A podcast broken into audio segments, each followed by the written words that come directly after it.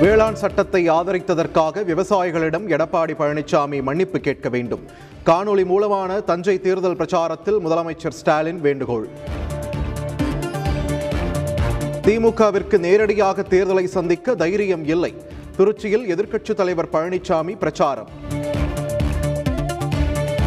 தேர்தலின் போது அறிவித்த வாக்குறுதிகளை திமுக நிறைவேற்றவில்லை. பாஜக மாநில தலைவர் அண்ணாமலை குற்றச்சாட்டு. இல்லத்தரசிகளுக்கு மாத ஊதியம் என்பதை தேர்தலுக்காக மட்டுமே பயன்படுத்தி உள்ளனர். மதுரையில் வேட்பாளர்களை ஆதரித்து பேசிய கமல்ஹாசன் புகார். மகளிருக்கான மாதந்தோறும் ஆயிரம் ரூபாய் கண்டிப்பாக வழங்கப்படும். விரைவில் முதலமைச்சர் அறிவிப்பார் என உதயநிதி ஸ்டாலின் பிரச்சாரம். தமிழகத்தில் உறுதியாக மாற்றம் வரும். விரைவில் புரட்சி ஏற்படும். மதுரையில் அதிமுக ஒருங்கிணைப்பாளர் ஓ பன்னீர்செல்வம் தகவல். தமிழகத்தில் திமுக அதிமுகவால் எந்த முன்னேற்றமும் இல்லை. சேலம் தேர்தல் பிரச்சாரத்தில் பாமக இளைஞரணி தலைவர் அன்புமணி ராமதாஸ் விமர்சனம். நகர்ப்புற உள்ளாட்சி தேர்தலை நியாயமாக நடத்தவில்லை. நாம் தமிழர் கட்சி ஒருங்கிணைப்பாளர் சீமான் குற்றச்சாட்டு. சேலத்தில் அதிமுக வேட்பாளர் கைதை கண்டித்து போராட்டம்.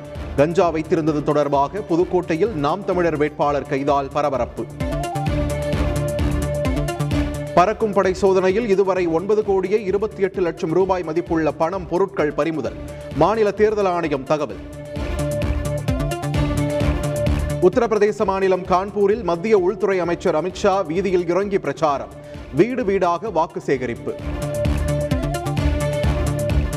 கருப்பு பண விவகாரத்தில் பிரதமரின் வாக்குறுதி என்ன ஆனது? பஞ்சாப் தேர்தல் பிரச்சாரத்தில் ராகுல் காந்தி கேள்வி. பனிரெண்டாம் வகுப்புக்கு நாளை நடைபெறும் பொருளியல் பாட வினாத்தாளும் முன்கூட்டியே வெளியானதால் அதிர்ச்சி. இயற்பியல் வினாத்தாள் ஏற்கனவே வெளியான நிலையில் பரபரப்பு.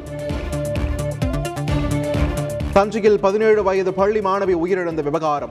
முதல் தகவல் அறிக்கையை பதிவு செய்து சிபிஐ விசாரணை. சத்தியமங்கலம் புலிகள் சரணாலயம் வழியாக போக்குவரத்துக்கு விதித்த கட்டுப்பாடுகளை திரும்பப் பெற அனுமதிக்க முடியாது. சென்னை உயர்நீதிமன்றம் திட்டவட்டம்.